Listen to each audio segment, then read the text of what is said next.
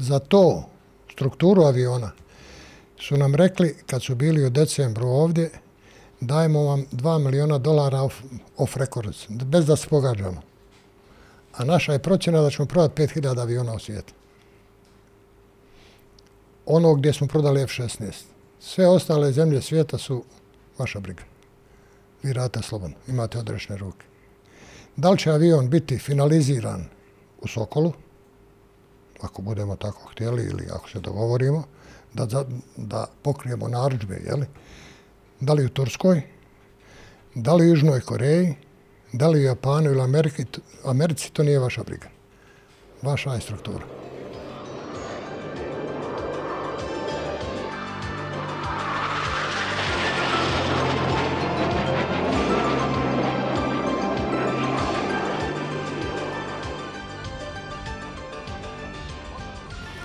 Ja sam Nenad Gojković. Ja sam došao iz Beograda na promociju svoje knjige Posljednji uzlet. Plasman aviona Galeb 4 u SAD. 89. a 91. E, godina. Tako se zvančno knjiga ovaj zove. E, knjigu je izdao Most Start iz Zemuna. I moja želja bila, prije tri godine je knjiga izdata, moja želja bila da, ga, da je promovišem i u Mostaru, bila je promocija u Beogradu, zato što sam ovdje proveo divnih 16 godina.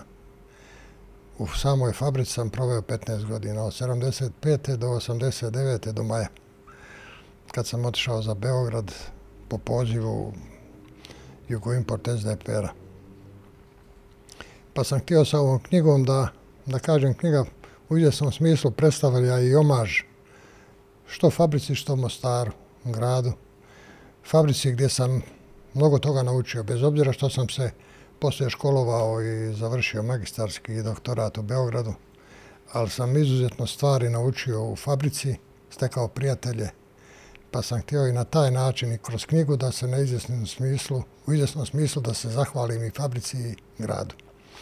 Tako da će promocija biti u nedelju u 20 sati u sali hotela Bristol. To je prilika eto da vidim prijatelje ako ih još ima i ako su živi, pošto je od toga prošlo 30 godina. Inače, ja sam iz Sarajeva, a u 73. godine sam došao u Mostar, a od 75. sam radio u vazoplovnoj industriji Soko Mostar. Počeo sam od referenta, dogurao do 75. sam dogurao do direktora zajedničke funkcije SOR. I u maju 89. sam prešao u Beograd. Možete vam konkretnije reći o tome, o naslovu knjige, o čemu se radi u toj knjizi? Ja sam, ja sam htio da knjiga nosi naslov Projekat Sarajevo. Međutim, moj izdavač je smatrao da nije uputno da se zove projekat Sarajevo, pošto su ratna vremena bila i bili su projekti, ovi projekti, oni i tako dalje. I onda je on rekao da se knjiga, knjiga nosi naslov Posljednji uzlet. Posljednji uzlet iz prostog razloga što je bio najveći posao, a, da kažem, jugoslavijanske vazoplovne industrije ovaj, pred rat. Naime,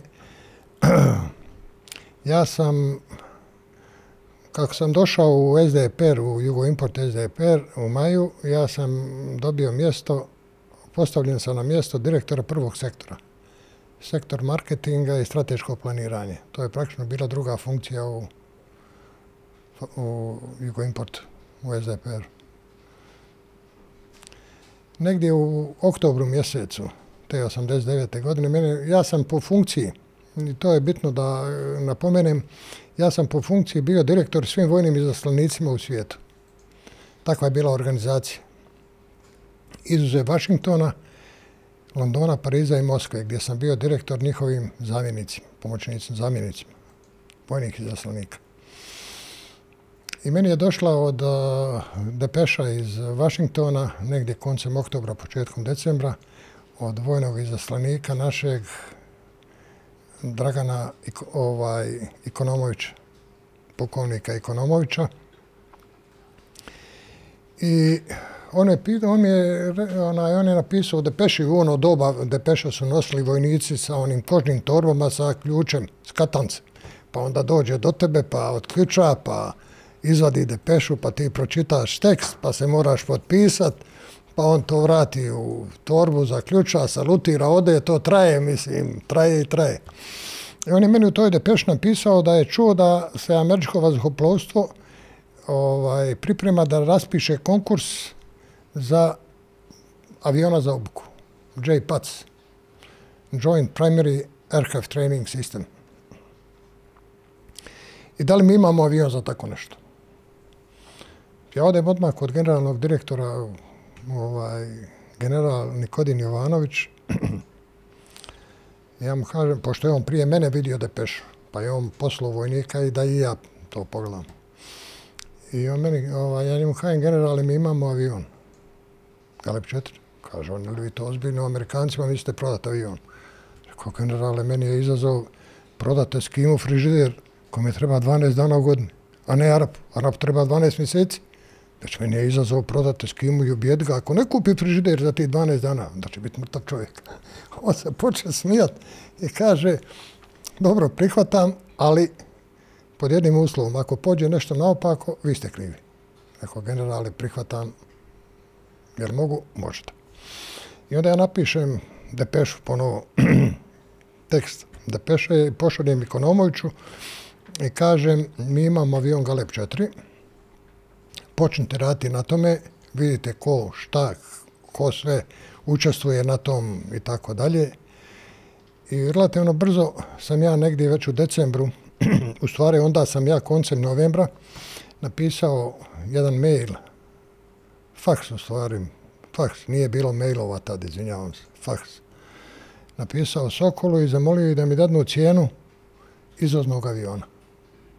Izvozne varijante Galeba 4. I oni su meni poslali, ovaj, odgovorili, to ima kopija tih dokumentata u knjizi. Oni su meni odgovorili da je tekstom da je cijena aviona 3 miliona i 400 dolara.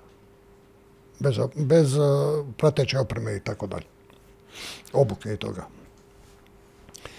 I ja tu depešu pošaljem u ovaj, sastavim tekst ponude za Amerikance. Sokolu nisam rekao kome šaljem.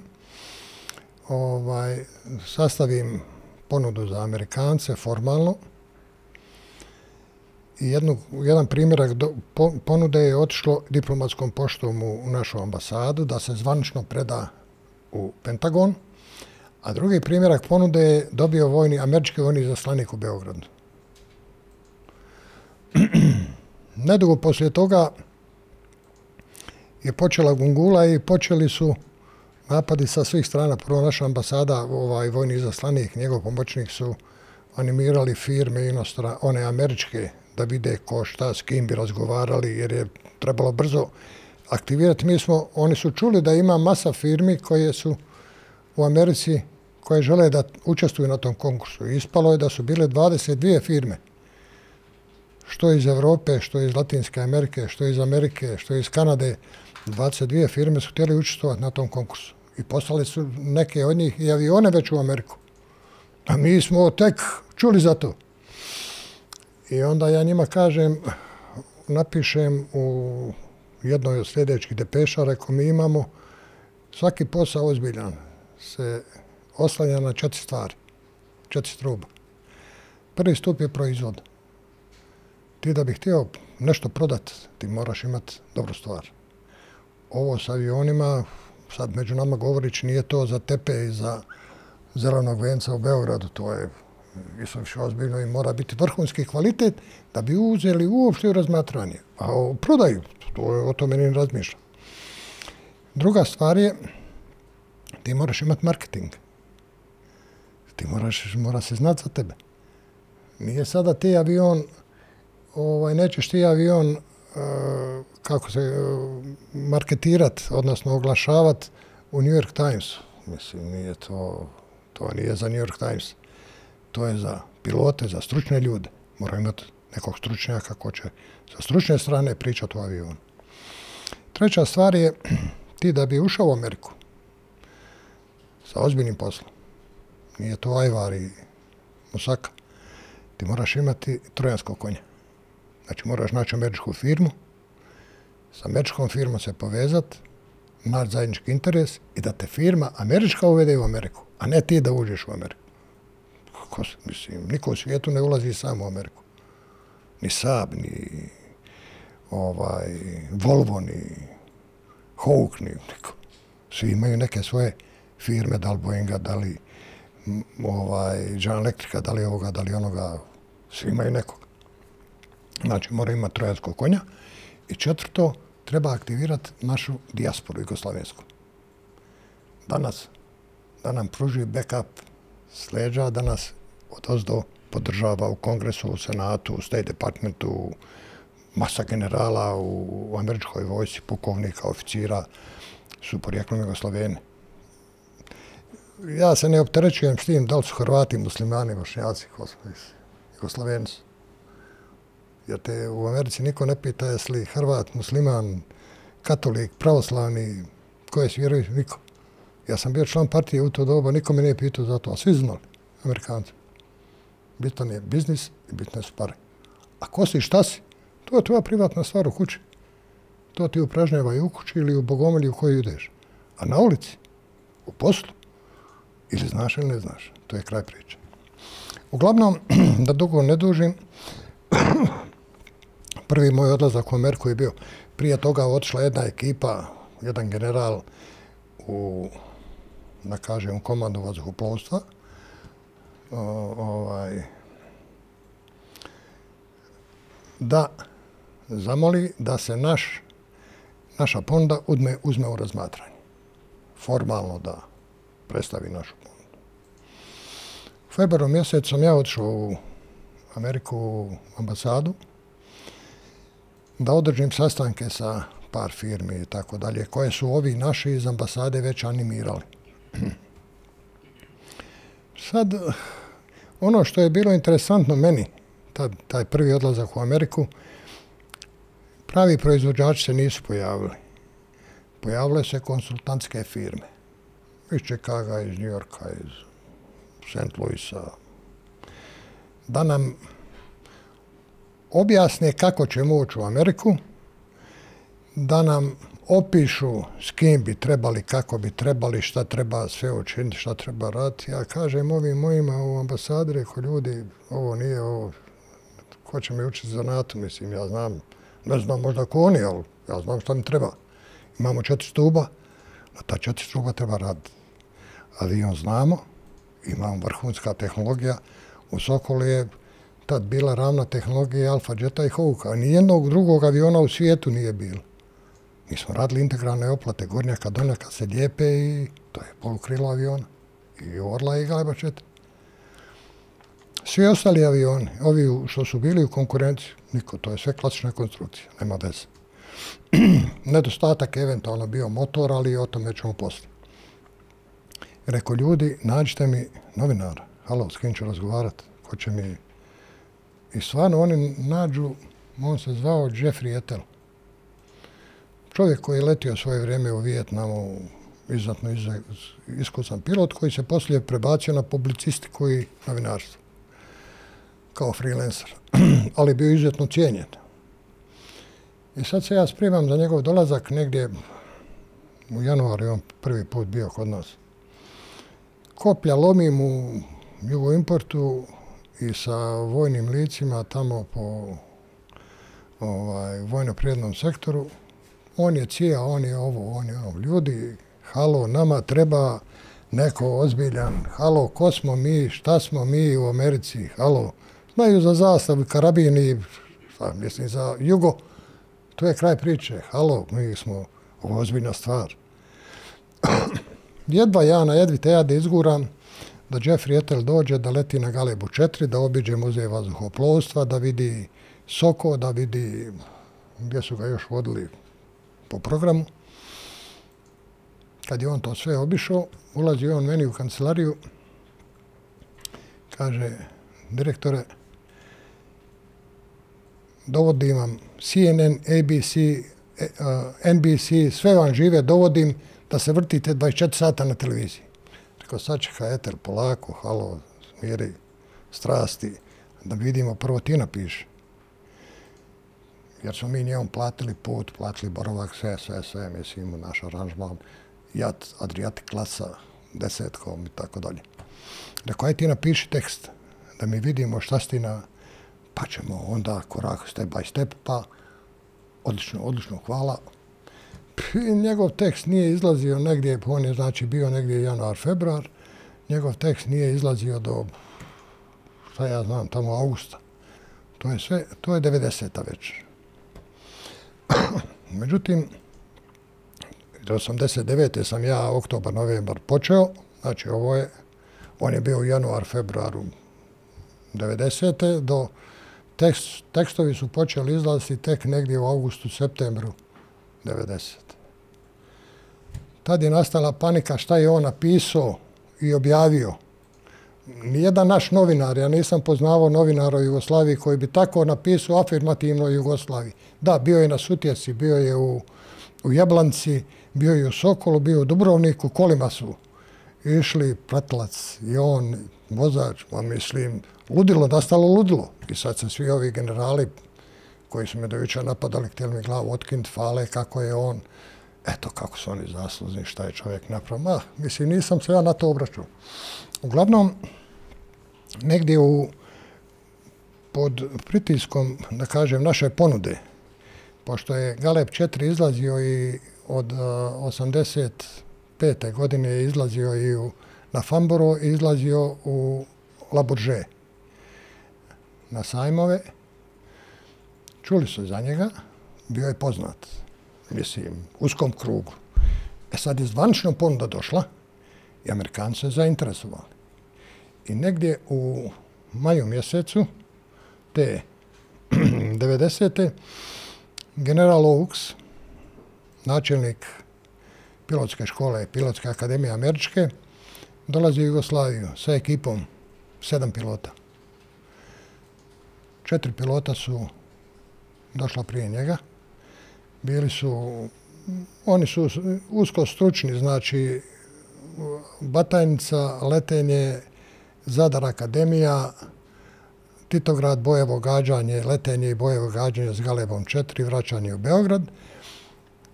A oni su došli pet dana prije Ouksa. Dolazi Ouks sa još dva pilota. Jedna žena je vršila COVID, ona je bila pilot za COVID, ispitivanje aviona u COVID-u. Drugi je isto neko instrumentalno letenje sa Augsom i Ouks je letio.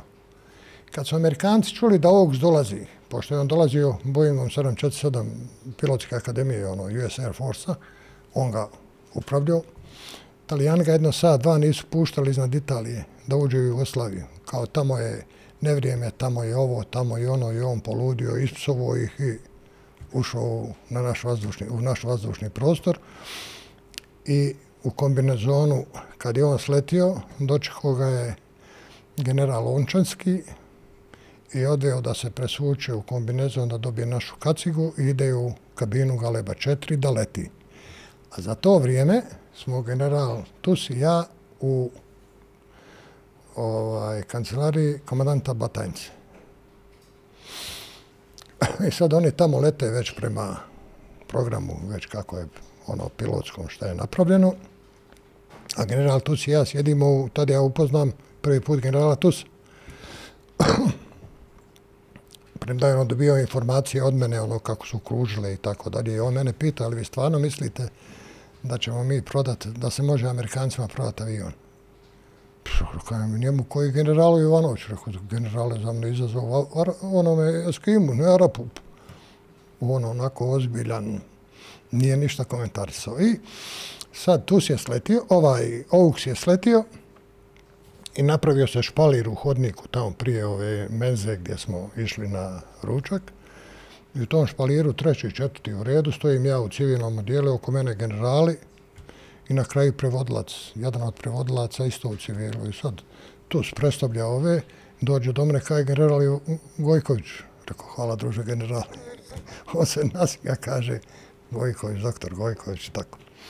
Uglavnom, mene su poslije šalili se onaj u direkciji, kaže, general te prozvao, unaprijedio generala, ja sam inače rezervni oficir, završio školu. Ovaj, general, generalska ne, se ne poriče. Uglavnom, na tom briefingu završnom, u menzi, svi ovi piloti su referisali ovog su pred nama svima kako se avion ponašao ovdje, ondje i tako dalje. I ova žena, ova Linen, N. Linen, ovaj, je rekla za COVID, ja sam izvukla onaj podnijela 4-5 koliko COVID, a dalje nisam smjela. a Avion može beskonačno. Ovo još nisam srela u svom životu. I onda aplauz, prvo muka, onda aplauz naših na takovim. I stvarno tu, kad su oni završili tu cijelu priču, kad su se vratili u Ameriku, meni su Ekonomović i ovaj Stanić javili da ista priča koja je bila na Batajnci, ista se gora među pilotima raširila. Tako da je avion bio i zahvaljujući tim pričama, naravno ovaj Jeffrey Etel je napisao tekst, ali on pričao kolegama, pilotima, šta je doživio u Jugoslaviji, šta je letio i tako dalje. U junu mjesecu se pojavi naša ekipa, prije toga negdje u aprilu, je išla po dogovoru, su otišli da obiđu Boeing, uh, General Electric i još neke firme. Međutim, oni su im otvoreno rekli, ovaj, trebao sam i ja ići, ali sam imao obaveza prema, li, prema Iraku. Pa sam išao u Irak, to je posebna priča. Ovaj, ali su im oni otvoreno rekli, kad su oni rekli šta nude, oni su im otvoreno rekli mi imamo partnere, što je korektno sa američke strane. Mi već imamo partnere iz Evrope, iz Južne Amerike i tako dalje. Tu su Amerikanci krajnije korektni. Nećete zablačiti, nećete lagat, nećete prevariti. E sad smo mi bili bez partnera. General eh, Dynamics je bio u to doba, što ja u šali kažem, tata za američko vazduhoplovstvo. Proizvodio je F-16 i snabdjevao cijeli svijet. Američku vojsku, Air Force, uh, Army, ovaj, Navy, NATO pakt, Sjevernu Afriku, Bliski istok, tamo ovaj, Pakistan, Južnu Koreju, Japan, Australiju, ma mislim. On je do sad prodao preko 4900 aviona F-16. Uglavnom, meni Dragan Ekonomović i ovaj Pero Stanić kaže dolazi F, ovaj, kako se zove, Giant Dynamics se zakačio i on bi došao da vidi fabriku, da vidi avion i tako. I potrefi se da sam ja tad se pojavio u Vašingtonu, išao službeno jer sam imao nek planiranih poslova sa drugim stvarima. Uglavnom, potrefi se da je ovaj Roy Kaplinger koji je bio direktor plasmana aviona F-16 u svijet, došao u našu ambasadu po vize, jer oni za dva dana putuju u Beograd. A ja ostajem u Vašingtonu, tako da ću biti još jedno vrijeme u Vašingtonu. Umeđu vremenu oni će biti u Beogradu, vidit će Žarkovo, vidjet će ovaj, Orao Rajlovac, olimpijski grad, to je bitno, ono, malo šuplje. Otiće u Zadar, o, bit će u Dubrovniku, naravno, tri dana, Amerikanci, Dubrovniku. I vratit se u Beograd. Za to vrijeme ja, pošto sam bio gore, napišem ovaj, ovom svojima, rekao, pratilac obavezno da me svaki dan izvještava šta rade, do u detalje. Malo te nekad idu u WC, gdje je išao WC. I meni jedan dan dođe depeša kad bili su u Sokolu, širokih, eh, prije toga samo da se vratim na razgovor sa Kaplingerom. I sad ja, da se napravim pred njim, ja, pošto sam ja u ambasadi imao kancelariju svoju, tamo priđem s lijeve strane za goste imao sam svoju kancelariju da ne bi smetao ostalom osoblju u ambasadi, ni vojnom izaslanstvu, gdje sam primao goste i ja njemu pustim kasetu o našoj vazdušplovnoj industriji. Mislim, to je smiješno, koncertani film u odnosu šta oni rade, ali smo mi snimili Soko, Žarkovo, avion u leto i tako. I sad ovaj Kaplinger ono gleda onako polu zainteresovan, kaj mene kad smo završili, gdje ste vas snimili u Francuskoj? Sad ja u šoku rekao, kom je Francuskoj? Rekao, Sokol u Mostaru. Bićete evo vam u programu Sokol Mostar. U Žarkovu, bit ćete u Žarkovu, u institutu. Pa kaže on, znate šta, mi smo zainteresovani za biznis, ozbiljan biznis, mi nemamo vremena za gubljenje. Pa rekao, dobro, ja neću se sad miješati u to šta vi, kako, vidjet ćete pa, vidjet ćemo se, pošto ja ostajem poslom, vi ćete biti u Jugoslaviji, ćemo se mi u Beogradu kad vi završite obilazak. Dobro. E sad, ovi meni iz Sokola, ovaj pratilac javlja, šalje im depešu, kaže, ona jedan Amerikanac je kucao rukom po autoklavu, mislio da je od kartona. Dobro, ja šutim, nisam ništa komentarisao i idu dalje, naravno, Dubrovnik oduševljen, Amerikanci. Sad ja se vratio među vremeno iz Beograda, iz uh, i sad gore u Beogradu, u Andrej Nikolića, kod blizu muzeja Afričke umjetnosti, imali smo svoje dvije vile gdje smo primali goste, visoke goste. Tu su odsjedali, to smo ih primali i razgovarali i tako. I sad oni dolaze s kombijem, pošto je njih iz General Dynamicsa došlo četvero, petero, pa su ih kombijem doveli sa aerodroma. Našim avionom, naravno, letili sa ovim, kako se zove, jakom salonskim i tako. I sad, Rojs izlazi, sad, pošto ja nisam najstariji po funkciji, ima tamo tri, četiri generala, direktor Žarkova, pa ovaj iz vojno-prijednog sektora, ovaj, pa još jedan, pa ja, četvrti ja. Rodić Kapringa izlazi i prilazi direktno mene. Kaže, ja se izvinjavam. Sad ovi gledaju, ne zna, nije, on, niko ne zna za priču o kucanju autoklav. Kažem ja, ovaj, nema problema, prihvatam izvinjenje. I kad smo sjeli, ja onda damo objašnjenje o čemu se radi i tako dalje. On se ne zna kako izvinjava, što je bio nepovjerljiv. u augustu mjesecu, julu, kad je bio Burže, general Jovanović i ko je s njim bio, Velislav ovaj, Stefanović, oni su bili u La i, i njima ovi General Dynamicsa odmah kažu, ajmo da pravimo priloge za ugovor, odmah, tek ovi u šoku, mislim, nismo napravili analize, ovo. Međutim, oni su od onih dokumenta koje su pokupili u Žarkov dok su bili, dok su bili u Sokolu ovdje, ondje i tako dalje, napravili analize Galeva 4. U, to je ta knjiga, će biti promocija. U tim analizama je, rekli su da je Galeb 4, evo, to je ta analiza u knjizi, da ne bi ispalo da je virtualna priča. Avion klasa za sebe za prvu polovinu 21. vijeka. Ispod njega ostaju i Hawk i Alpha Jet i svi ostala, sva ostala konkurencija.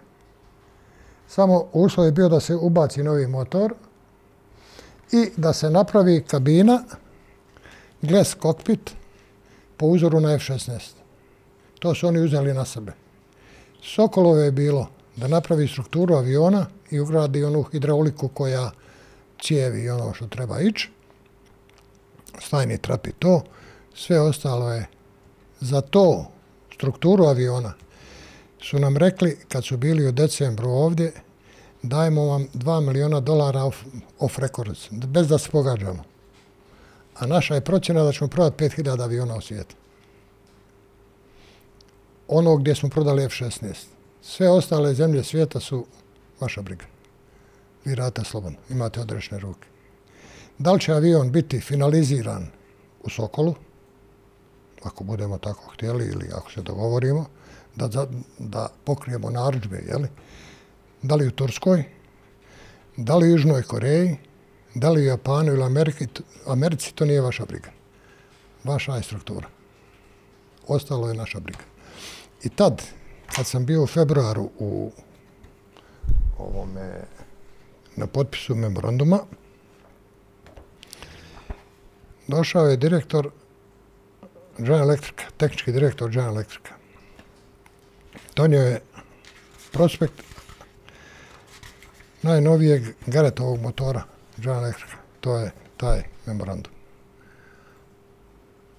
Ovaj, donio je prospekt tog novog turbofenskog motora da se ugradi, jer kaže čak se i vezne tačke odgovaraju frezovanom okviru u 4, tako da ne treba ni to dirati. Eto. To je bilo što se tiče Galeba 4. E, četvrta, četvrti stub, onaj, e, podrške, onaj backup, dijaspora Jugoslavijanska. Kad sam bio u junu, pa poslije ponovo kad sam išao u februaru sljedeće godine, 1991.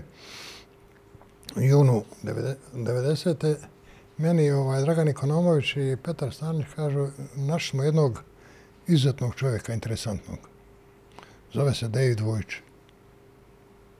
Nikad čuo. Kaže, on je bio jedan od direktora programa Apollo. A bio je direktor, između ostalog, on je jedan od konstruktora B-2 strateškog bombardera, onog sa krilima, tako dalje. E, I on je bio direktor e, lobističkog tima za program Apollo u Kongresu i Senatu. A njegova žena je izuzetno pozicionirana, pošto je radila i za Cartera i za ostale tamo ovaj kongresmene, poslije kongresmene i senatore, ima izuzetne veze. Odlično rekao, dovedete čovjeka, pa da što upoznamo. Mi se upoznamo, mislim da je vrlo interesantan. I na kraju mog boravka, negdje u, tada u februaru, kaže on, kad sam mu sve izložio cijelu priču, kaže, ja bi vam doveo Davida, ovoga Majkla Vucilića. Koji su to? Kaže, on je bio ovaj, isto uključen u program Apollo. Nikad čuo za čovjeka. A poslije se ispostavilo da je Michael Vucelić spasio Apollo 13. Da je on sa svojim prijedlozima, organizacijom i ostalom što je organizovao, spasio pilote ove kosmonaute Apollo 13 i vratio ih na zemlju. I u znak zahvalnosti dobro je od strane kongresa, od strane senata i od strane predsjednika Amerike zahvalnost i medalje. I potpise svih pilota, ne samo Apollo 13, posebno su ova trojica Apollo 13 smo zahvalili, a plus ostali, tad nije niko znao za Michaela Vucelić, čak i onaj film Apollo 13, ono nije istina. Michael Vucelić je taj koji ih je spasio, jer imaju dokazi, potpisi pilota, medalje, ove, heroj Amerike. Ta. Uglavnom dođe Michael Vucelić svojim avionom doleti u Washington i mi sjednemo u toj mojoj kancelariji u ambasadi, pričamo. Kad sam mu ispričao priču, ja, sad, meni je, sad mi je, kad gledam neugodno bilo što nisam znao ko je taj čovjek. Ali ovdje kod nas to nije bilo rašireno, to se čuvalo. I Amerikanci su to čuvali u, u tajni, jer su oni, svi ta ekipa Apola i svi ti posebni su živjeli u gradu Aleksandriji koji je bio zatvoren. Zatvoren grad, ko su Rusi imali zatvoreni gradovi. Nije se moglo ući u Aleksandriju. David Vojić je živio u Aleksandriji. I sad živi u Aleksandriji. Uglavnom, meni Michael Vucelić kaže, znate šta, to je prevelik zalogaj za mene. Ja vam to ne mogu pomoći, mislim ali šta mogu? Mogu vam dovoditi firme, mogu vas podržati kad ulazite ovdje, ondje i tako dalje. Sve ću učiniti što budete, što je u mojoj moći, naravno, ja mu zahvalim, ne znam kako i tako. I u decembru dolaze Amerikanci u, ponovo u ovaj, Jugoslaviju, dolaze u Beograd, specijalno idu posebno namjenski idu u Žarkovo i dolaze u, nisu mnogo hodali jer je došla jedna izuzetno visoka ekipa, dolaze samo Žarkovo i kod mene, imali su još par, ja mislim, mjesta gdje su bili, dolaze kod mene. Odnosno u Jugoimport dolaze. Tad mi kažu, to su čuli ovi Žarkova, za 5000 aviona Galeba 4.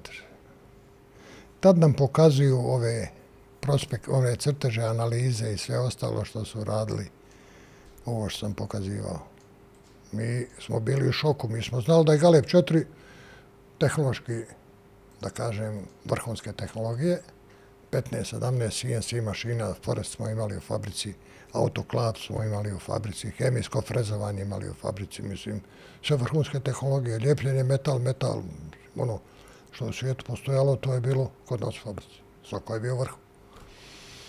I u februaru sad idem ja na uzvratnu poštu Amerikancima da se potpiše memorandum. I sad kad, sam, kad sam polazio ovaj, na put, uh, formira se jedna radna grupa koja će ovaj, taj tu posjet obaviti. Ja sam bio, da kažem, vođa grupe, a meni su u pratnji bili direktor, eh, pomoćni zamjenik direktora VTA Žarkovo, pukovnik Jaroslav Šafarik i zamjenik vojnog izaslanika iz Vašingtona, Dragan, ovaj Petar Stanić. Prije nego što kažem o tome kad smo otišli, vrlo je bitno da bi u samom startu, kad smo se odlučili da idemo u posao sa, da ponudimo Amerikancima avion, general Jovanović je znao kakvi su otpori u vojno-prirodnom sektoru i u vojnim strukturama za da civil vodi projekat. Mislim, to je bilo nezamislivo.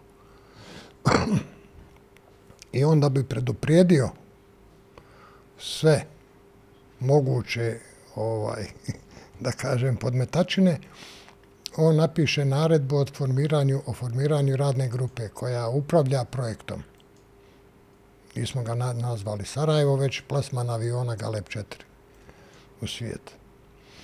Na čelu tog tima sam bio ja, te radne grupe. U radnoj grupi su bili uključeni predstavnik Sokola, pokojni Sule Gost. A, predstavnik Žarkova, Milojević, potpukovnik. Predstavnik vojno-prijednog sektora, pukovnik Brko Petronijević, predstavnik vazduhoplovne, udruženje vazduhoplovne industrije Jugoslavije Dušan Mišković. Nas pet smo činili tu radnu grupu. Tako da su amortizovali napade sa strane, da kažem, ovih ofici, vojnih lica. I još jednu stvar, u, u, u, uh, poslije povratka Amerikanaca iz Beograda, general Tus je otišao po zadatku u Washington, u Ameriku, da kod Kolina Powella, prvog afroamerikanca, načelnika Združenog štaba američke vojske, da mu, da kažem, da iznese naš stav da naš avion bude uzmet, uzet u razmatranje podjednako kao svi ostali avioni, kao sva konkurencija, ali ipak mislo, jesmo istok, nismo istok, jesmo ovo, nismo ono, mislim, neutralni smo i tako dalje. I onda sam ja ovaj pred pripremu tog njegovog odlaska napisao njemu jednu informaciju dosta široku oko do toga šta je do tada sve urađeno, to je decembar 90. I general Tus eh, taj dan treba da leti. Mene zove njegov načelnik ovaj, kabineta, kaže dolazi hitno, pukovnik Stanković ili kako. Kad dolazi hitno, šef ti treba, rekao se, nije otišao. Kaže, ne pitaj, ništa čekati. Ja, kola iz Nemanjine, tad smo u Nemanjinoj sjedli u kola, u zemovnu komandu vazoplovstva, tamo u kabinet njegov. Izvolite, druže generale. Kažem, druže Gojković, ja sam vam zovno, da me saslušate, sam naučio domaću zadaću. Ja u šoku, rekao, druže generale, pustite vi to, druže generale. Ja znam šta je moja zadaća, ja hoću da me saslušate, da li sam je dobro naučio. I e sad on kaže, trebam kod Colin Powella, načelnika združenog štaba u Pentagon, to i to. Trebam u komandu vazoplovstva kod generala Chaina, to i to. Trebam u General Dynamics, to i to. Druže generale, ništa više, samo to. Meni je izuzetno stalo do posla, ja se nadam da će biti sve u redu. Druže generale, sretan put. Ja preko vrata, on preko vrata, on u New York, u Washington, ja u Nemaninu. Ja odem kod generala Ivanović, rekao, druže generale, meni je neugodno, mene tu se zvao da ga saslušam, jer naučio domaću zraču. Kaže on, ih, on je takav, on je temeljan, on je ozbiljan. Ja šoku. Uglavnom, meni ovaj ekonom, ovaj Dragan Ikonomović pošalje depešu, kaže, tu šef je bio kod ovoga Kolina Pavela, umjesto 15 minuta ostaje sat i po.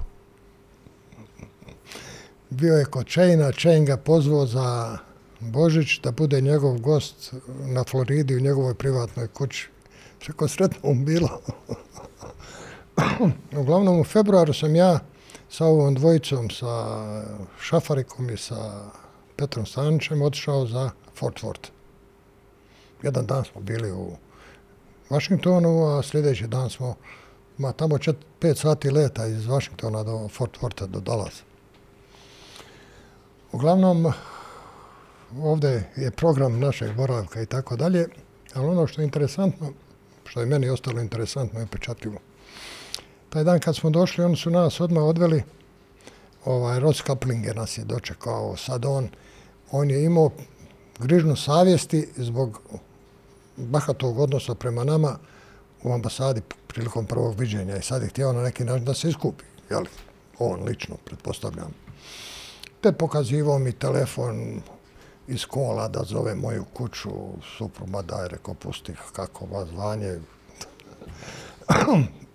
Najveći program vode nas na rodeo, originalni, ovaj finale rodea Sjeverne Amerike, ludilo mislim, VIP loža, ma mislim, luda kuća.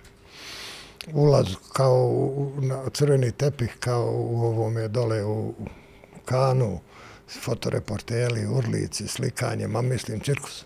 Uglavnom, sutra dan mi idemo u halu, u Fort Fortu u Dallas, u Fort Worth zapravo u halu General Dynamicsa i sad idemo iz Dallasa kolima i sad u neko doba autoput s desne strane velika žičana ograda i B 52 poslagani kosnopići. Znači, ima jedno 50 komada, sigurno, ako ne više.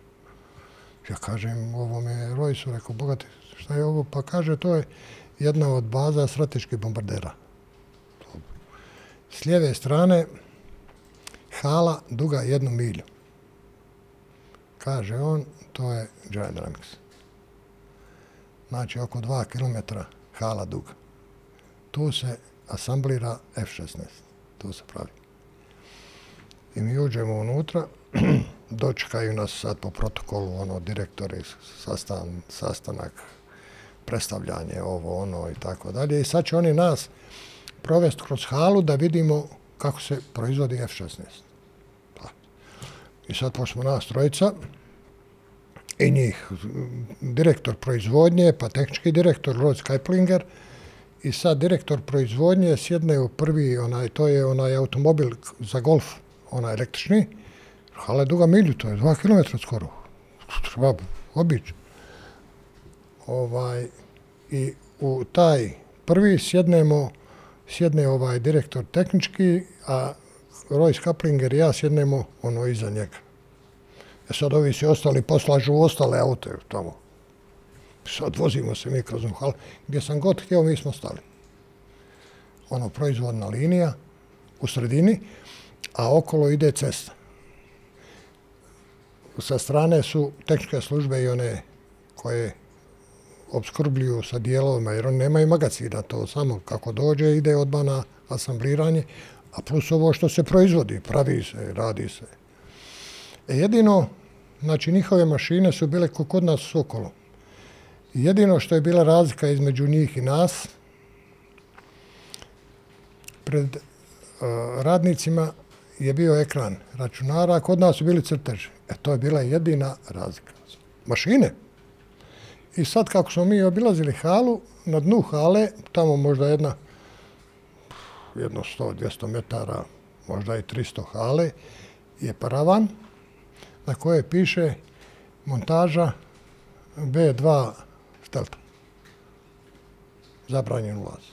I stoje, ajde da kajem, uniformisana lica koja stoje ispred tog paravana. Ništa drugo.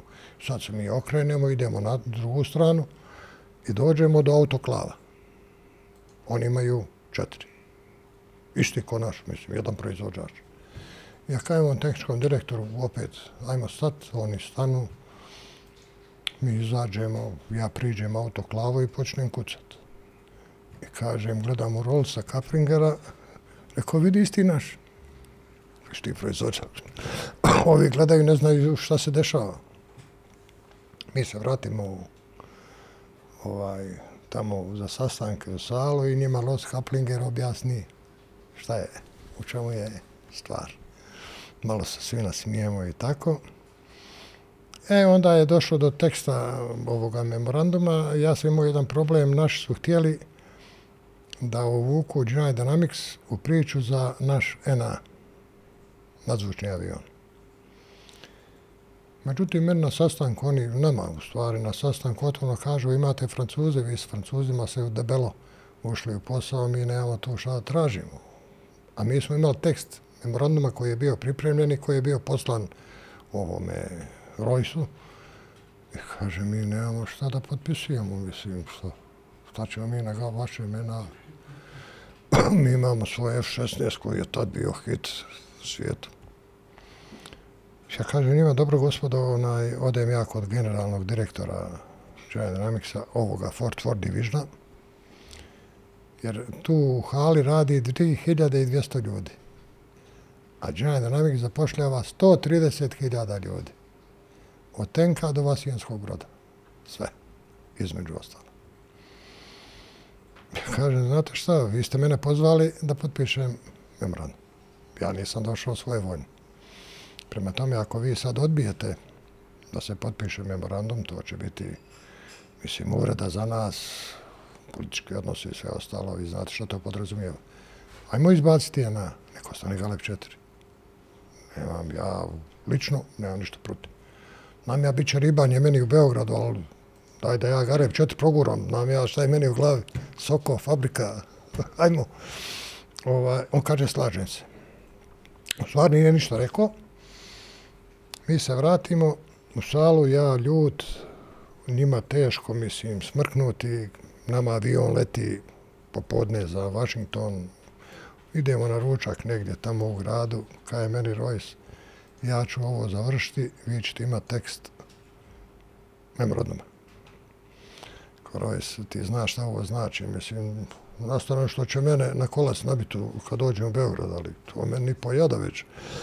što je sramota politička, mislim, kakav god hoćeš.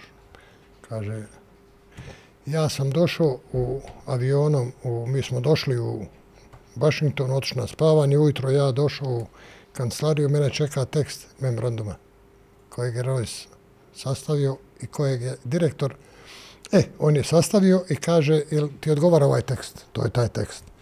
Kaže, meni im odgovara, mislim, hođe je potpiđo. Ja ću, mi ćemo ga potpisat i poslat DHL-om u Beograd. A tebi ću poslat ovim a, telefaksom. Odlično rekao. Do popodne ja sam imao tekst sa potpisom njihovog direktora, a DHL, samo trenutak, je mene čekao eh, koverta DHL-a ono, isporuka i to me čekalo na stolu u Beogradu. E sad u Beogradu čulo se priča, nema ništa od posla. Nema memoranduma, nema ovo, nema ono. ja dolazim u Beograd, ono, ja došao i odem kući. Sutra dan ja u kancelariju, mene DHL pošiljka čeka na stolu. Ja otvorim memorandum ja potpišem na našoj strani, odem kod generala Jovanovića, Kaže meni on, ovaj, kako je bilo u Americi. Pa rekao, ovako sad ja njemu priču. I šta ćemo sad, rekao, generale, to je to. Kaže on sekretarici, dva viske i kafu, i dvije kafe. I mi se počastimo, to je bilo to. I tako sam uspio realizovati posao sa Amerikancima. Za 5000 aviona Galeba 4. Oni su rekli ovako, J PAC je za primary training system, znači to je praktično klipni avion. Galeb 4 iskače iz toga. Galeb 4 avion za obuku pilota za prelazak u F-16 i za blisku podršku pješadiji, jer oni nemaju tog aviona. Sad, 30 godina poslije naše Galeba 4, pojavio se Boeing koji je sa Sabom napravio tek sad neki avion koji pa, i liči ili ne liči na Galeb 4. Da bi nadomjestio upo u ono gdje je trebao biti Galeb 4. Eto.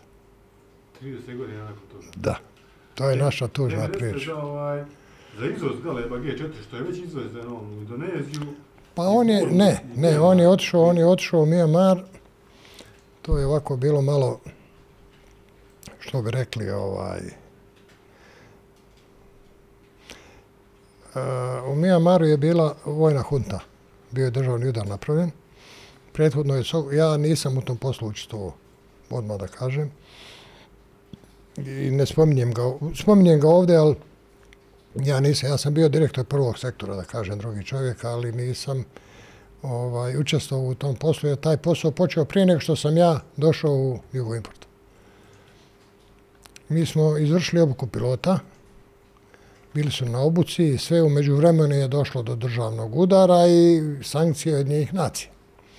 E sad, da Jugoslavija ne bi ispala da krši sankcije od njih nacija, mi smo s formalne strane raskinuli ugovor. Ali, ugovor je nastavio Soko na svoju ruku i prodao avione na svoju ruku bez našeg znanja. Kao. Tako da je bio Vuk sita ovce na broju, šta Soko dobit će kaznu, direktor ovi i oni, avioni otišli, pare došle. Eto, to je cijela priča što se tiče budbe. Ne u Indoneziji, u Indoneziji nije. Ono što ja znam, što je kroz moje ruke prolazilo, bila su još dva ozbiljne posla. Sa Libiju i za Irak. Sa Irak smo otišli najdalje, bio sam u Iraku jedno četiri, tri, četiri puta, pet puta. Irak je htio, na kraju se to iskristaliziralo, dolazilo je i, ovaj, i jedna ekipa iz Sokola, ovaj, vodio sam, vodili smo ih jednom u Irak, to je bio Suad Repak, i Brale, Brale, kako se ono on ovom proziva, Savo Samadžić, zvani Savo Brale. Ovaj, oni su bili u toj jednoj delegaciji koju smo išli dole. Ideja Iračana je bila da u Mosulu, na aerodromu, poslije je bila puno priče oko tog aerodroma u Mosulu sa ISISom, borbe oko Mosula, oko tog aerodroma i tako dalje. Oni htjeli da se tu na aerodromu formira fabrika aviona po uzoru na soko. I davali su nam za know-how milijardu i 700 miliona dolara. Za know-how. A koliko troškovi podizanja fabrike, koliko košta, košta platiće. Ideja je bila da se proizvodi, jer smo mi htjeli Irak da uvučemo u proizvodnju NA. Međutim, oni su rekli, evo mi početi od Galeba 4, a NA kad dođe poslije toga, kao sljedeća faza, sljedeća stepenica. Vratit ću se ja na ovaj Mosul. Govorimo je na zato što su troškovi razvoja izuzetno visoki. Mi smo negdje sredinom 80-ih napravili analizu troškova ovaj, proizvodnje na, znači prvog aviona, ajde da kažem uslovno prvog aviona, 4 milijarde dolara koncem 80-ih je to već skočilo na 9 milijardi dolara.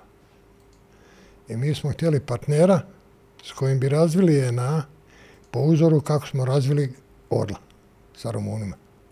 Jer smo mi, avion se isplaćuje na Tad je bio princip, bio na 400. 401. avionu je čista zarada.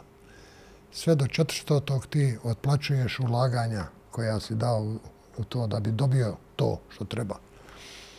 Kao primjer, recimo sad, navodim, Amerikanci hoće da naprave avion šeste generacije.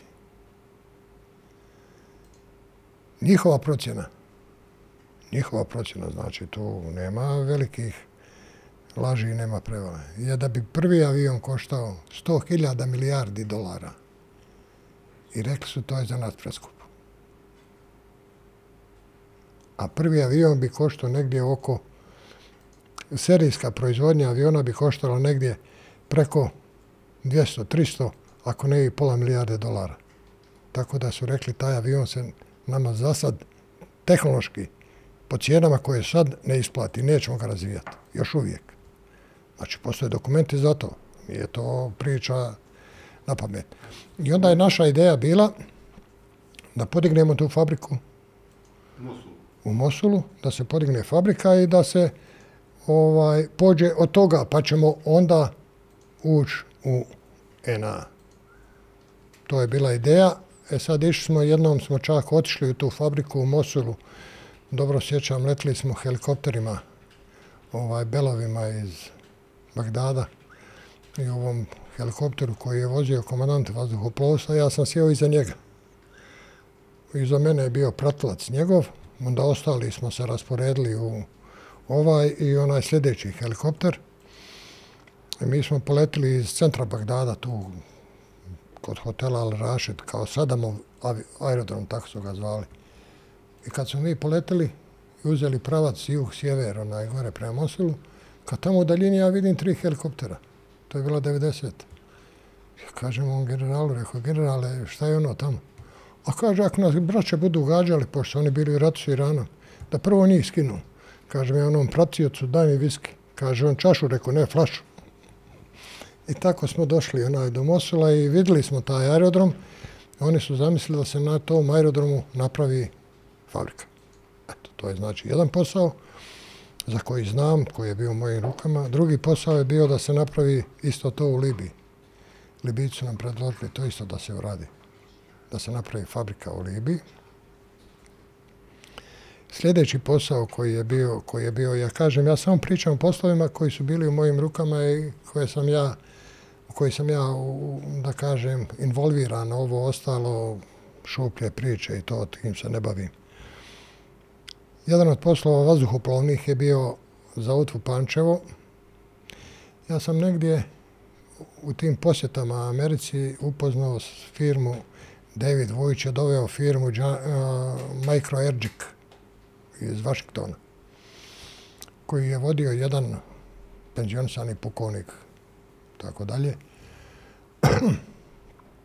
I sad su on bi, on je zainteresovan, drži prži, hajde da dođe u Jugoslaviju sa Davidom i on je došao u Jugoslaviju.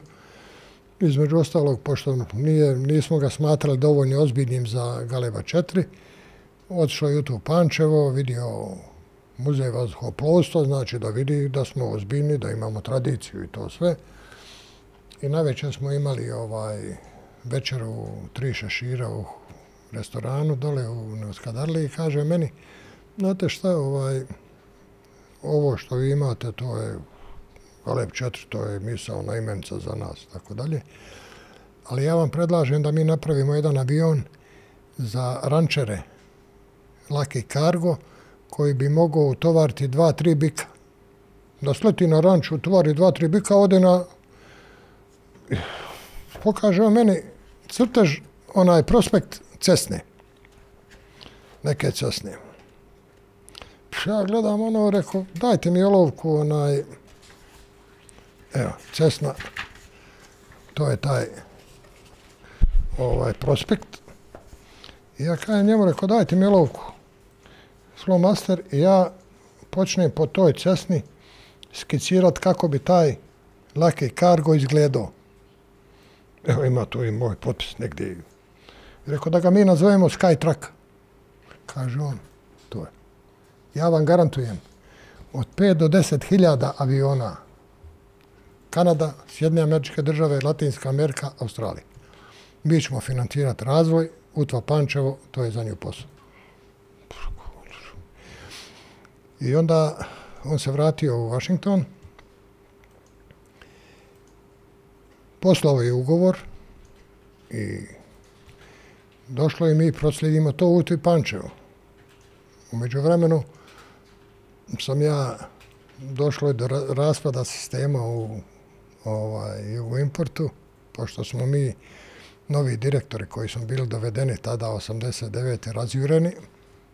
Bili smo tri civila i jedan potpukovnik, direktor iz bratstva, travnik. I mi smo dobili, da kažem, onaj, razjureni smo. Ja sam dobio mjesto pomoćnika ovaj, predsjednika zajednice industrije naoružanja i vojne opreme.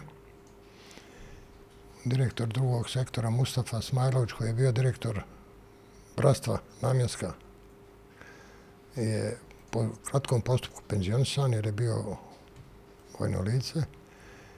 Direktor trećeg sektora investicije ovaj, apostolski je dobio kao predstavništvo u Kuvajtu.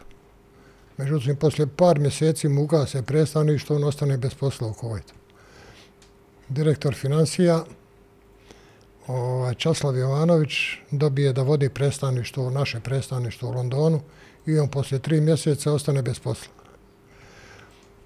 Ovaj, I meni dođe taj, naravno dovedu neke takozvane provjerene kadrove na naša mjesta, nema veze. Uglavnom, meni dođe mm, ovaj telegram od ovoga mail, faks zapravo od uh, Microergica. Kažu šta je s ugovorom, mi ih poslali, a pa rekao prosljeđeni uti, čudi me da nije ništa urađeno. I ja zovnem utvu, nemam odgovora i jednostavno prepustim posao direkcije, jer ja više nisam u direkciji, ja sam u Zinvoju, nemam s tim ništa i tako dalje. Tako da je taj posao neslavno završio. Oni su pravili neku promociju, čuo sam u hotelu Hayat u Beogradu, ali koji sve što je otišlo nizvodu, otišlo je taj posao. To je bio drugi veliki posao koji je bio mojim, da kažem, kojim sam se bavio. Treći posao je bio Beretta, CZ99 pištolj. Meni je negdje pred Božić 90. došao u direkciju hitno se najavio iz ambasade italijanske, dolazi vlasnik Berete i direktor Berete. Izvinjavam se. Ja se čudim, rekao što Bereta ima s nama, mislim. I on dođe s pratiocem iz ambasade i kaže, ovaj, gospodine Gojkoviću, ja vas zamolio da mi budemo kooperant zastavi u proizvodnji pištolja CZ-99 rekao, molim, kaj da budemo kooperan zastavi, neki dio od CZ-a da mi radimo. Ja znam, zastava je posla koji pola cijeli svijet je poslo pištolje na testiranje u Ameriku. Jer je američka policija raspisala tender koji se poslije pretvorio u tender za američku policiju, vojsku sve živo za naoružanje tog, tim pištoljem. E sad na testiranju su, od svojeg tog konglomerata koji je došao tamo, zastava je bila na prvom mjestu. Zahvaljujući svom lobiju, onim tamo lobistima u Americi, italijani su čuli, Beretta je čula ko je šampion, ko je finalista. I došlo je na vrijeme da čovjek ne ostane bez posla. Da ba nešto radi, neki dio da proizvodiš, tako To su milioni, mislim, to je čudo.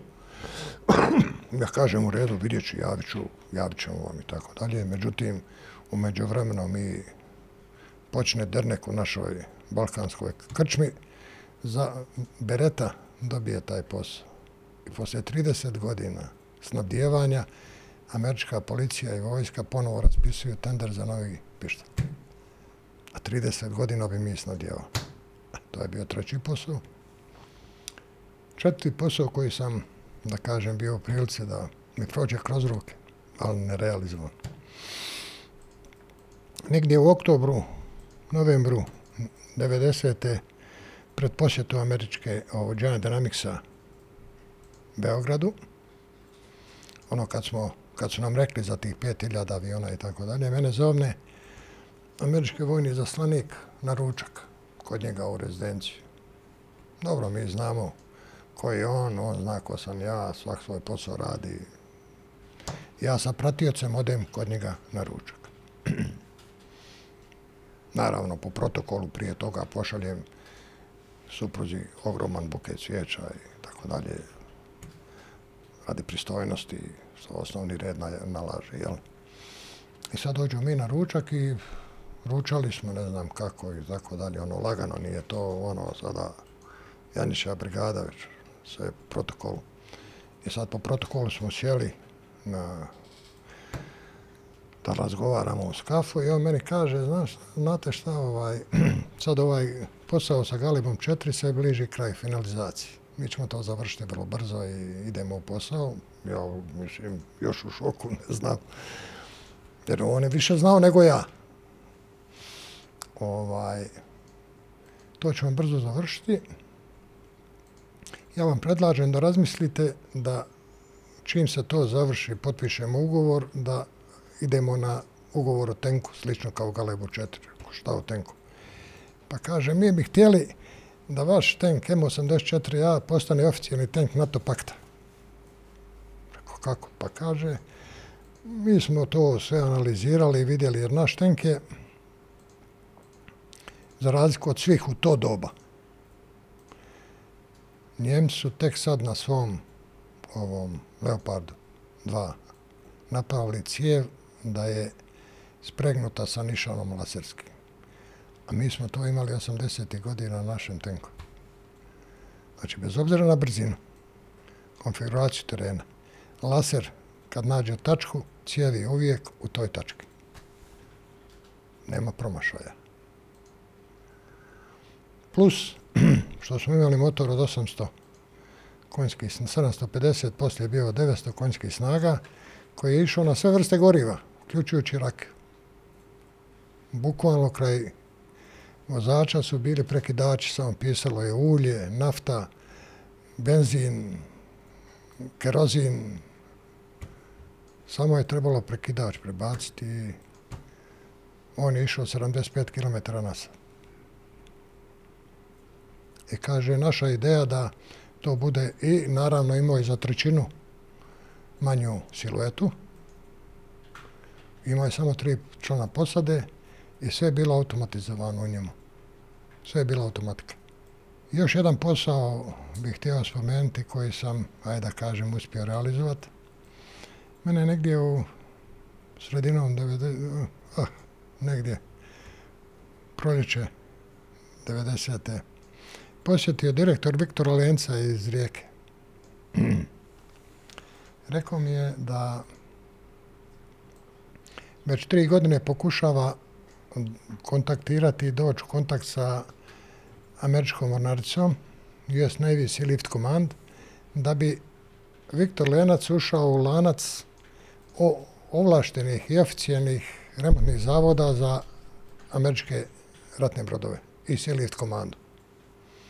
Select Lift i ostalo u US Navy.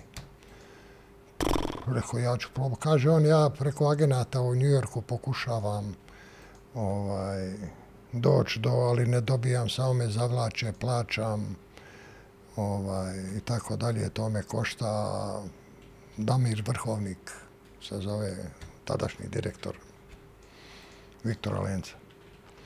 Rekao, evo, idem svakako u New York, sad kad budem išao, onaj u Washingtonu maju, pa u junu kad budem išao pa ću vidjeti, eto, između ostalog i to ću vidjeti. Tako dalje, ja javim u Washington ovaj, da mi pripreme sastanak sa, u Pentagonu da vidim gdje je zapel. Mislim, i stvarno ja sam došao u, tad kad sam bio u Jonu, mene se organizuje sastanak u Pentagonu sa članovima aj da kažem, koji su združenog štaba i ovoga, njihovog generalštaba i mornarice, jel?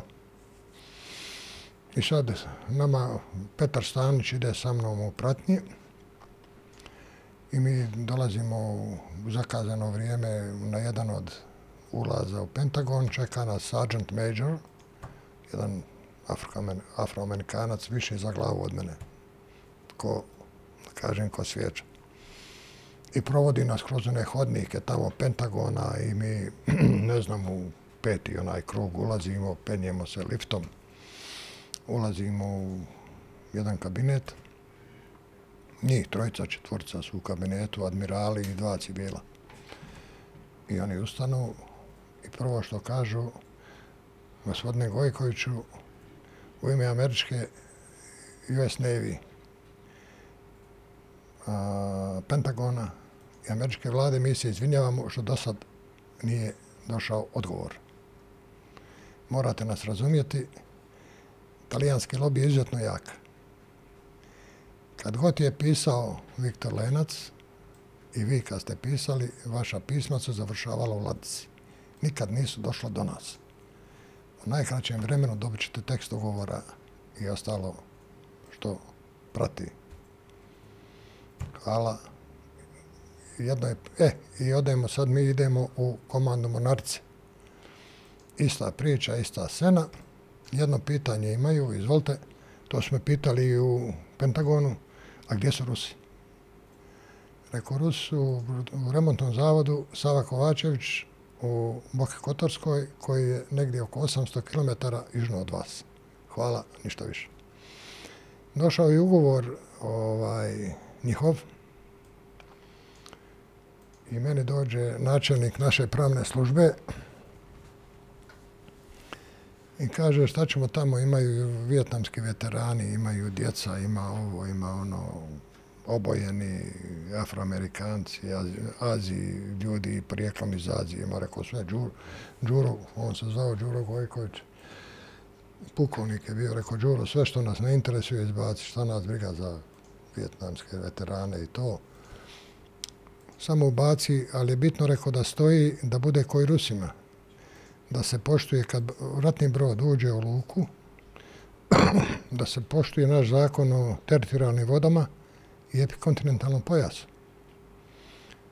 Kad uđe u luku, odnosno u brodradilište, sve radio stanice osim jedne se blombiraju, sve nepokretno oružje se skida, svo ovaj, pokretno oružje se skida, nepokretno se blombira, trećina posade ostaje na brodu, naša vojska i policija u brod na brod i to je to. Sve ostalo, ono, standardno koji i Rusima, kaže, red. Taj ugovor je otišao u... ova, ja sam upoznao ovoga Damira Vrhovnika s tim i umeđu vremenu je Damir Vrhovnik, ah, naša posla, počeo direktno on, sada će on direktno i njemu ne dolazi odgovor, I negdje u februaru kad sam bio ponovo, kad sam išao za Ameriku, meni Damir kaže nisam još ugovor dobio nazad, šta ću ovo? Pa rekao Damire, šta je problem? Kaže, kao on, kaže, ne znam.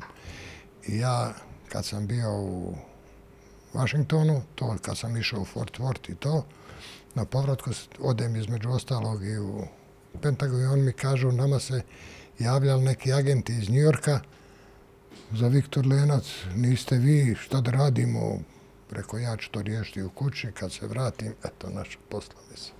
Poslije se zaratilo i sad Damir kaže, sticajmo okolnosti negdje koncem 80-ih, početkom 90-ih, ovi koncem, ja, 90-ih, početkom 2000-ih, sam bio u Zagrebu nekim poslom i u Interkontiju sretnem Damira Vrhovnika. Kaže, cijelo vrijeme rata je nas onaj ugovor spasio. Viktor Lenac? Da. Imali smo posla preko glave jer su ušlo, ušli su zvančno u oficijalni lanac brodogradilišta koja remontuje brodove američke mornarice. Kako je Damir na kraju potpisao ugovor i šta je pisalo ugovor, ja ne znam. Ja znam šta sam ja slao, šta smo mi poslali. Ovaj, znam da mi je samo kad je čuo da će oni potpisao da će to doći. Rekao, podignut ću vam spomenik u Viktor Lencu. Rekao, je normalan čovječek, živan čovjek spomenik, alo, ne trebam ništa, to je moj posao. E, to, je, to su poslovi koje sam ja radio i za koje ja znam. I po mojoj procjeni, slobodnoj, svi poslovi ti koji su sad spomenuti su u ono doba, početkom 90. vrijedili negdje oko 50 milijardi dolara. Po sadašnjim cijenama to je jedno 4-5 puta više.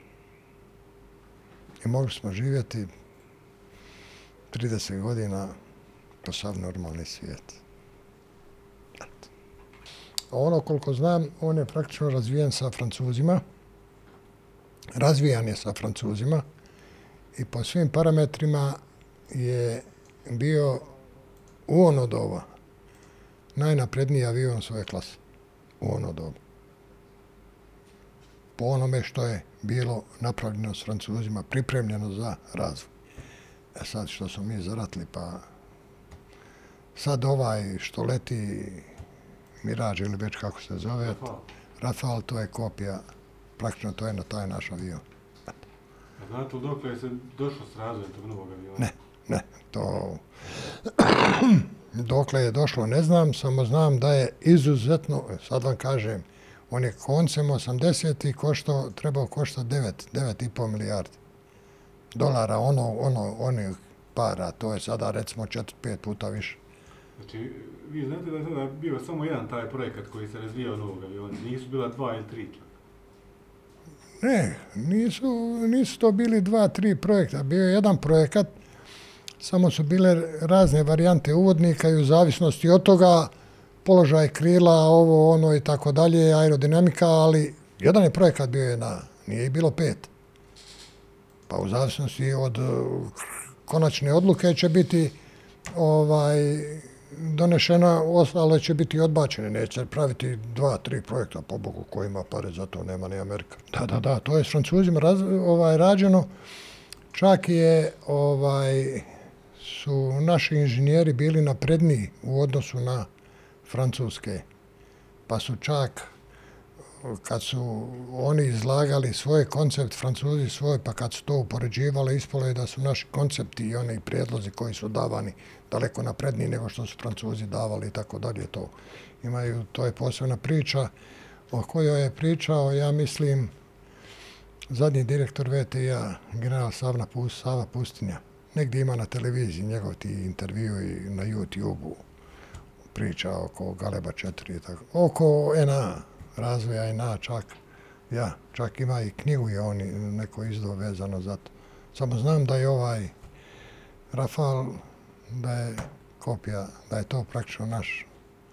Naši Galebovi 2, koje smo izvozili u Zambiju, koncem 60-ih, i dalje lete, zato što svakih pola godine ili godine ode ekipa mehaničara i ovih koje državaju servisera iz Momesta Orlovića, u Zambiju, uradi što treba servis i vrate se i ti avioni dalje lete, stari su 50 godina, ne 70, koliko?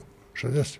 Ma jedan događaj, anegdota, u junu, ja mislim da je to bio juni mjesec ili je bio možda čak i februar 91. Ja u Vašingtonu kad zove telefon u kancelariji ovoga Ikonomovića, zove me kada dođe hitno gore, ja dođem, ja u kancelariji svojoj dole. Što je, kaže, eno, u Njujorku se digla frka u ovoj, kako se zove, misiji Jugoslavenskoj. Franjo Tuđman doletio, sletio na JFK, kraj Galeba 2, par Galebova 2. I kad digao frku, kaže, prate mi iz Jugoslavije, šta je ovo, udba, ovo. Kaj, meni on, Dragane, ba, jes normalno, ono, kako će Galeb 2 doletiti? Ne može sve da hoće, bolam te. Ja ga rekao, noso, na rukama. Znači, ako nemoj da ja budem pametan, da se ja pametan pravim, oficijelno traži od Beograda objašnjenje, nemoj mene pita. Ja, ne, ja ti nisam ništa rekao. Digla se trka u ambasadi, predsjednik Hrvatske, digao frku. Dođe onaj objašnjenje iz Beograda, to su jedni od aviona koji su kupili ovi privatnici u Americi, koji lete po Americi. Između ostalog, ovaj glumac John Travolta, on imao jedan galebo. Originalne su oznake, to je uslov u Americi za te avione, da sve bude originalno, ali negdje dno, u dnu na repu ima oznaka američka ovaj, pod kojim je registrovan. Sve ostalo mora biti originalno. Bukvalno mora biti originalno. Boje, sve, sve. Eto, to je što se tiče Galeva, Galeva 2. Galev 2. Orao je bio izuzetan konstrukcijono i sve, čak i probio zvučni zid i tako dalje, sa ovim dodatkom na krilima, takozvanim strejkom. Međutim, onaj nedostatak na Galevu 2 bio je evidentan na Orlu sa stanovišta motora. Motori Rolls-Royceovi, koje su mi imali licencu, koji su proizvođeni u Orlu Rajlovac, između ostalog. Orao ih je asamblirao, isto ko što je Soko asamblirao avione, tako je orao, asamblirao motore. Jedan dio je proizvodio sam, a ostalo je dobio recimo lopatice, turbine, sulivene u LPO Adi u Vojvodini, pa su slane u ovaj, livnica preciznih odlivaka u Adi gore u Vojvodini, selu jednom, pa su slani u jugoturbinu Karlovac gdje, su vršeni, gdje je vršena obrada, pa su slani u Orao Rajlovac gdje je sklapano. Dio turbina ili već čega je proizvođen u 21. maju, pa je slan u Orao Rajlovac.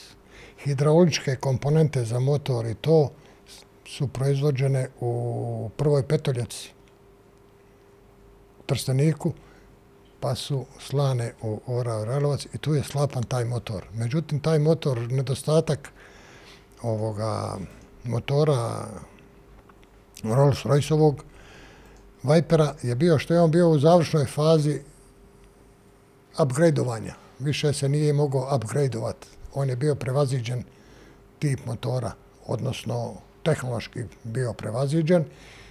Orlu i Galebu 4 su trebali motori turbofenski koji su se tad pojavili i koji su trebali, njihova konstrukcija je podnosila te motore, ali nismo ih imali još uvijek. Amerikanci su tražili svoje vremeno 100 miliona dolara samo za, za prodaj licence za motor negdje sredinom 80-ih. Samo za motor, za licencu 100 miliona dolara. Lete Galeb 2, leti Orao, govori se o upgradeovanju Orla i tako dalje, međutim ja nemam veliko povjerenje u te priče, mislim da tako nešto Ne znam, nisam, da kažem, tehničko lice pa da mogu meritorno odlučivati. Po meni je Galeb 4 avion koji je trebao proslaviti Jugoslaviju i našu vazduhplovnu industriju koja vuče tradiciju od početka 20. vijeka. Od Rusi, Rusijana i... Gdje se sada vi, vi ste sad u penziji, u mirovini, odmarate, predstavljate knjigu? Onaj, sa 73 godine ja mislim da sam se na radio, ali dobro, ovaj, ne mirujem, hajde da kažem, ne dozvoljava mi savjez da mirujem, ovo sam objavio, pripre, pripremam ili ja sam uz ovu knjigu, knjiga je nastala u stvari kao zbir nekih 3200 dokumenta koje se nalaze na koje sam poklonio muzeju vazduhoplovstva, 3200, 3400 dokumenta koje sam sačuvao znajući kako se ljudi odnose prema istoriji. I znao sam da će to završiti negdje ili na smetlištu ili spaljeno i tako dalje. Onda sam ja taj dokumente čuvao ko hrčak, da kažem, svoje vrijeme, jer sam smatrao da je to ozbiljan dio istorije naše vazduhoplovne i jugoslavenske u kraju kraja. I onda sam sve te dokumente uz određenu posvetu i da kažem tekst predao muzeju vazduhoplovstva na Sučinu. I to se sad može otići u muzej vazduhoplovstva i pogledati dokumenti. 3200 ili 400 dokumenta, sve je to sortino, složeno, mislim, uredno, arhivirano i tako dalje. Tako da se bavim ovaj, da kažem, upgradeovanjem ove knjige, još neke stvari hoću da poboljšam, da ubacim još neke dokumente i tako dalje. I htio bi da ovaj, objavim, radim na jednoj knjizi mojih tekstova autorskih intervjua i svega ostalog što se pojavljivalo u štampi, u oslobođenju, gore u štampi u Srbiji, u Hrvatskoj i tako dalje. Sam pisao još prije odlaska, još dok sam bio u Sokolu, dok sam se pomalo bavio naukom, dok me nije posao skrenuo u druge sfere, ali dobro, ne dam se. Hvala vam. Hvala vama.